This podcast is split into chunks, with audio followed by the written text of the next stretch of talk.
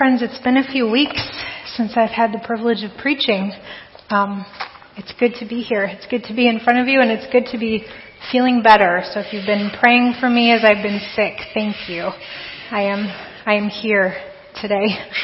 Um, so we bless the Lord for that. So um, you may recall that the last two weeks, we've listened to some really profound sermons, but we've also listened to some really sober sermons. And if you've been working through the discipleship group material, it's been even more somber um, and profound. We've been looking at the end times. What is this world going to look like in the season before our King returns? Um, a couple weeks ago, Pastor Dave preached a sermon about this man of lawlessness and this, this season of deception and offense and persecution and love growing cold.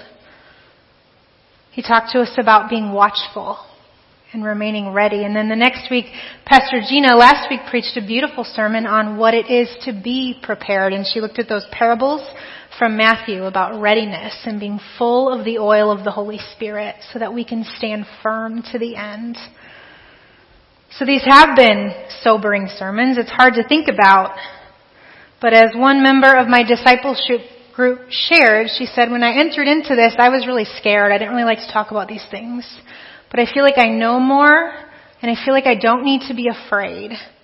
And I feel like I have hope. And so this morning, we are merging into hope. We are looking forward to our coming King and all that comes with it. And so this morning we're going to be reading from Second Thessalonians one, verses three to twelve. If you have a Bible, I would invite you to take it out. Second Thessalonians, I apologize, Second Thessalonians two. Hold on. I'm reading Pastor Dave's text. Hold on. That was from before. We're at First Thessalonians one, three to twelve. Um, and before I read that, I'm going to read the Gospel Tool. We're at Thought Unit thirty-seven. And it's up there on the screen if you want to see it there. It says, however, so however, after this period of increased evil on the earth, after the good news of the kingdom of God has reached all the nations, Jesus will return, and he will overthrow the lawless one. Jesus will then proceed to destroy all rulers, authorities, and powers that resist God, and will eliminate each of God's enemies as he ushers in his kingdom in its fullness. This is hope. Amen? All right, so from Second Thessalonians one, three to twelve. This is Paul to the church of Thessalonica.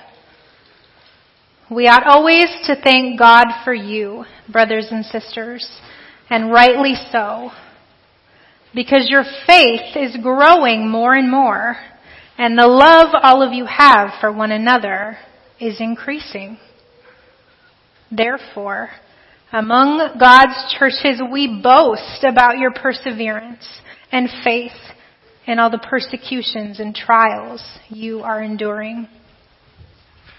All this is evidence that God's judgment is right, and as a result, you will be counted worthy of the kingdom of God for which you are suffering. God is just.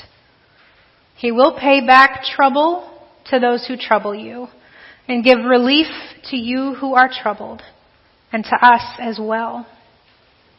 This will happen when the Lord Jesus is revealed from heaven in blazing fire with his powerful angels. He will punish those who do not know God and do not obey the gospel of our Lord Jesus.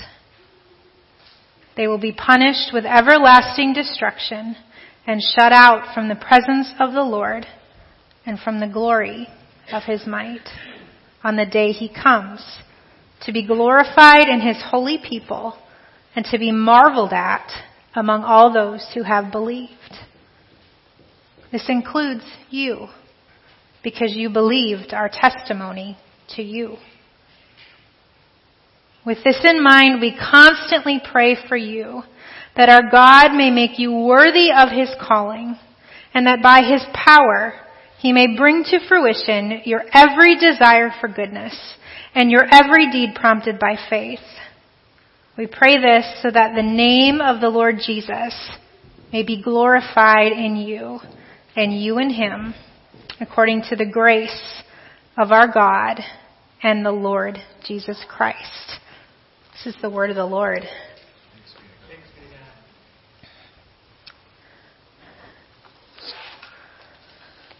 So we've been talking about a coming time and a present time that could be called dark hours. But the term the darkest hour refers to a very specific moment in history. Have you heard the term the darkest hour? Anybody? Okay. So this refers to a very specific moment in history that took place early on in World War Two. So we're looking at mid nineteen forty to mid nineteen forty-one. And though we don't know it for sure, legend has it that these words were first spoken by Winston Churchill as soon as he became prime minister. Now at the time um, of nineteen forty, when Winston Churchill came into office, our world was a mess. Adolf Hitler and, and Nazism and fascism and communism were all sweeping across the globe at a rapid rate. They were moving like a wrecking ball, and in their wake they were imprisoning people and murdering thousands of people. Whole villages were being taken out and economies destroyed. Not only was the very earth, like the land and the countries and the national identities of half the world at stake, but so too was the very idea of freedom. This is a world that wanted freedom and power of the people, and these terrible authorities were sweeping across the globe. And in Europe, by mid nineteen forties, Hitler's sea of destruction had rushed over Austria, Czechoslovakia, Belgium, the Netherlands, Denmark, Norway, and most recently and crushingly, France. To make matters worse, Russia and Italy had joined their forces, and the world was just getting darker. And at this point, the only thing standing between Hitler and the rest of the world was the army of Great Britain. And the British army had just been badly beaten at Dunkirk. There had been mass casualties, and nearly all hope seemed lost. And so whether Churchill said it or not, it's no wonder that we've come to call this period in time the darkest hour. As Churchill and the rest of the world looked on, they must have felt such extraordinary fear and pressure. Can you even imagine? You look around. How on earth are we supposed to stop this? How could things keep going like this? And how bad could it get? How long will we hold out? So many have been lost, and so much has been lost. Will the cost really be worth it in the end? This wasn't the last dark hour of history, and it wasn't the first dark hour either. Because as we read from Paul's letter to Thessalonica this morning, we read that the Thessalonians were facing their own dark hour. Now, Paul doesn't tell us exactly what persecution looks like in Thessalonica, but he uses words like persecution and suffering and pressure and trials. Thessalonica was a, a brand new church. They were babies. They were new in the faith. And they were Gentiles, which means that previous to coming to Christ, they'd been pagans, a totally different religion. They'd come together, they'd heard the gospel, they believed, they planted this church, they were growing, but they were centered right in the middle of the eastern section of the Roman Empire. And history tells us that the Romans have never been kind to the church. There's enormous pressure for this, this little church to grow up as disciples, to even be a disciple, much less to complete their mission of expanding the church and bringing about new disciples, that mission that we heard about last week. Now, in this dark context, this mission feels impossible. How are we going to do this? How are we going to preach this gospel? But they also knew and remembered what Jesus had said in Matthew twenty-four. You'll remember we heard this from Pastor Gina last week, where we went through the parables of what was coming. And at one point, Jesus says in twenty-four fourteen, "And this gospel of the kingdom will be preached in the whole world as a testimony to all nations. And then the end will come. So even in the face of persecution, the church of Thessalonica knew what their mission was. They'd heard what Jesus had said in that great commission to make disciples of all nations and that the end would come. They were part of the fruit of that great commission that had been brought to them. And they knew that it was their calling to continue in it. But it's hard to share the gospel in a world that doesn't want to hear it. And it's hard to speak the truth to a culture that doesn't want absolute truth. It's hard to share when you know you're going to be persecuted for telling your story of what God has done for you. Throughout history, God's people have faced dark hours like this. We've heard stories for generations of Christians that have been persecuted, that have been faced with an impossible mission to, to bring about the kingdom, to share the gospel where they are. Most recently, we hear stories of Christians in Afghanistan and how hard it is to just be a Christian right now, much less to preach the gospel. Now, right now, it's not as dark for us here. We have it pretty good yet. But as we've been learning, the evidence of darkness in our world is coming closer and closer to home. In the last couple years, we've, we've seen hardships. As Sandy prayed for leaders in, in prayer this morning, there's been so much. We've seen pandemics and wars and rumors of wars. We've seen massive natural disasters. We live in a culture of incredible offense and division. We are increasingly intolerant of people who think or see things differently than us. There's mass deception, people believing many things that aren't true. There's increased intolerance of any kind of absolute truth or Christian worldview. I'm not going to go so deep into this because this sermon's supposed to be about hope, but if you missed the last couple sermons, they fleshed this out, and it would be good to go back and listen. All these things that we see aren't just random bad things that happen, and it'll kind of work itself out. Like the Nazi army spreading across Europe, these things are systematic attacks designed to take over. They represent a strategic plan, the plan of our enemy to compromise the church and to thwart the mission of Jesus Christ. Think about it. If we're struck down, if we're afraid, if we lose ourselves to deception, if we, spa- if we fail to speak the truth even when it's offensive, if we trade the peace of Jesus for the anxieties and worries of this world, we're not talking about the gospel of Jesus with our friends. Our lives aren't bearing testimony of his power and his love and his goodness to those around us. If we fail at this mission, the world around us doesn't get a chance to hear, and it just gets darker. The world around us is literally dying, and it's not dying of COVID, it's dying of sin, the whole world. COVID's just part of it. But because of Jesus, we carry within us the antidote. We carry in the truth that sets men free. We carry the Spirit of God that brings restoration. The gospel of Jesus brings healing, it brings love, it brings peace and joy and unity. Everything the world needs is found in Jesus. It's why it's so important. It's why Jesus told us, this is your job. The world needs this. So I'm giving it to you. Mission success is not only crucial, but it's also guaranteed. It's a fight we know we're going to win. And this is exactly what Paul is writing to the Thessalonians to tell them. Do not lose heart, Paul says to a suffering church.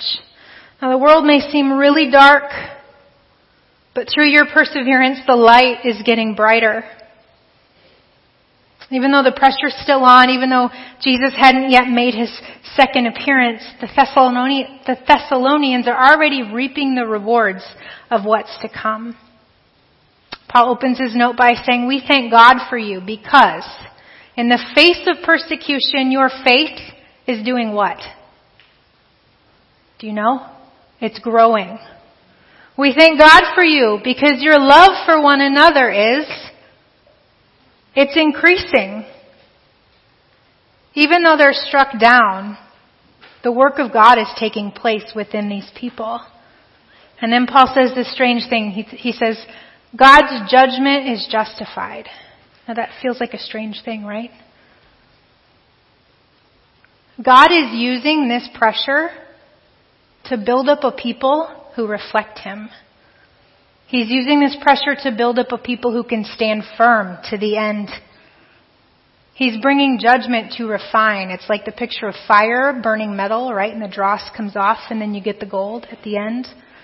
God's judgment is justified because your perseverance is a testimony to the whole church. Paul says the church is looking on and we're being encouraged and strengthened. But that's not the whole thing yet.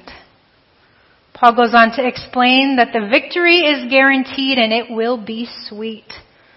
He says that Jesus will pay back trouble to those who troubled you. This comes back to justice, God's idea of justice. There will be justice for everything that has been done wrong and everyone who has committed wrong.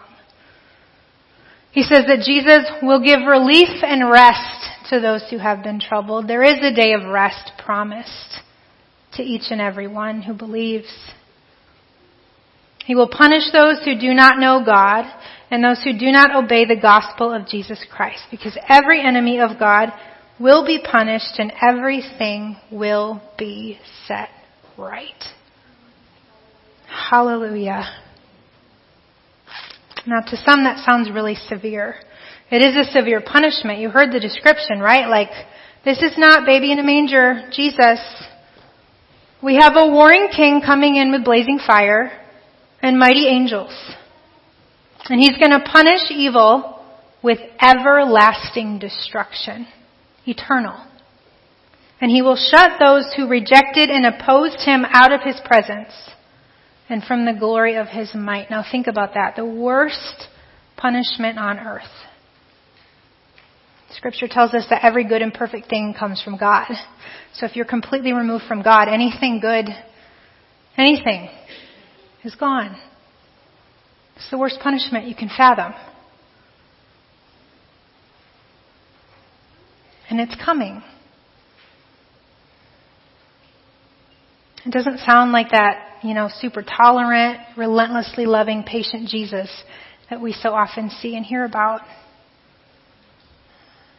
But justice has to do with God's love. He loves the world enough to bring about justice.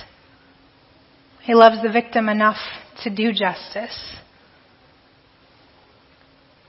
We also can't forget that Jesus made clear that he wasn't going to come and bring about this punishment until the world had known. Every nation needed to hear the gospel before this day comes. We read in Second Peter three nine that he is slow. He is delayed in his return because he does not want anyone to be removed from his presence. Justice is good, and it's coming. And this victory gets even sweeter. And this is the part that I don't, I don't know about you, but I never really heard focused on. But Paul says that when this day comes, that Jesus comes, he will be glorified in his holy people, to be marveled at among those who have believed. So other translations put this, he will literally be glorified within his people. So for those who stand firm to the end, to those who remain set apart, who persevere, who stand firm to the day of victory, the glory of God will be manifest in them. They will shine so brightly that those who remain on the earth, those who believed, will marvel at God's holy people.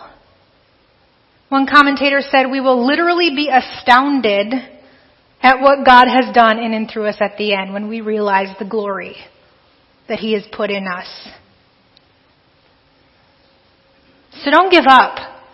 Paul says the mission will be completed. You will be strengthened and refined along the way. And in the end, every tear, every drop of blood or sweat, every prayer, every pain, every sermon, every single testimony will be worth it.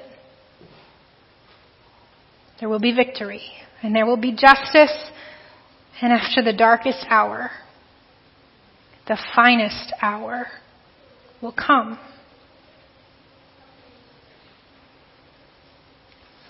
Just after British forces were slammed at Dunkirk, Winston Churchill gave a different speech to the House of Commonwealth, and he pointed to a new day.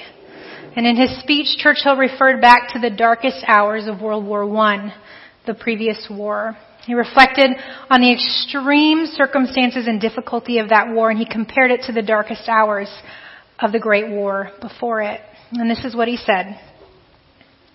In contemplating our dangers with a disillusioned eye, I see great reason for intense vigilance and exertion, but I see no reason whatever for panic or despair.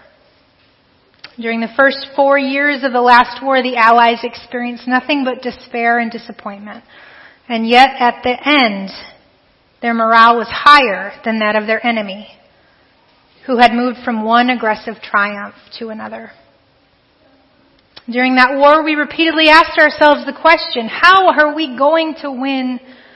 And no one was ever able to answer it with much precision, until at the end, quite suddenly, quite unexpectedly, our terrible foe collapsed before us. This war is no different, Churchill had said. They must stay the course so that at some victorious day in the future, the next generation would look back and say, this was their finest hour. Churchill's speech was prophetic. Shortly thereafter, Allied forces rallied together. The Americans joined the fight, and after a few more years of brutal war, the Allies declared victory over Europe, and the course of history was changed forever for the better. It truly was a generation's finest hour. But the thing about dark hours and fine hours is that they don't just happen once. This entire letter of Second Thessalonians is about sustaining pressures at what feels like one period of time, the end. It's about living victoriously in the darkest time. But ironically, it was written centuries ago. It's a long time before the end. And yet Paul's words have been relevant not only to the Thessalonians who read this letter the first time, but to countless generations after. It didn't make it in the Bible because it only mattered at one moment in time. It's mattered the whole way through. And the words are relevant today too. Friends, whether we'll be the generation to see Jesus come in his fire with his mighty angels or not, we're called to be a generation that rallies to the cause. Whether we see the end or not, we are called to stand firm, to fulfill the mission for the sake of the kingdom and for the sake of the generations to come. And if we live our lives as a proclamation, a testimony of the gospel of Jesus Christ, we will be transformed more and more into him. Like the early church, our faith will grow. Our love for one another will increase. The kingdom of God will advance, and God's glory will literally be manifest in us. And on that day that he comes, we will be worthy of his kingdom. There will be justice, and there will be rest and comfort. Those who persecute will be punished. The truth will prevail, and the finest hour of all time is guaranteed, and it's coming. And we're invited as our King ushers in his kingdom. All these things that we talk about that feel impossible, it's all coming in its fullness, and we get to be there. And so as we survey the darkness of our own hour, and as we consider the gravity of this mission to preach the gospel to the whole world, that every nation might hear a true testimony of God's goodness and his truth, my prayer for this morning is that we will be strengthened, encouraged, and empowered to stand firm. And that we would be filled with faith that stands in the face of anything, and hope that our finest hour is here and it's yet to come. Amen? Let's pray. God, we thank you for um, your word. We thank you for the way that your word is relevant for all time. God, we thank you that by your grace, you didn't want us to be unprepared, that you didn't want anyone not to know. Lord, you wanted your church to thrive, to stand strong to the end. And so, Lord, would you make us those that stand firm? Would you solidify hope deep in our inner beings that your word is true and that your plans are true and that the things you're inviting us to are good and true? And Lord, we pray that you would strengthen us with faith. Give us the gift of faith. God, we love you. In Jesus' name, amen.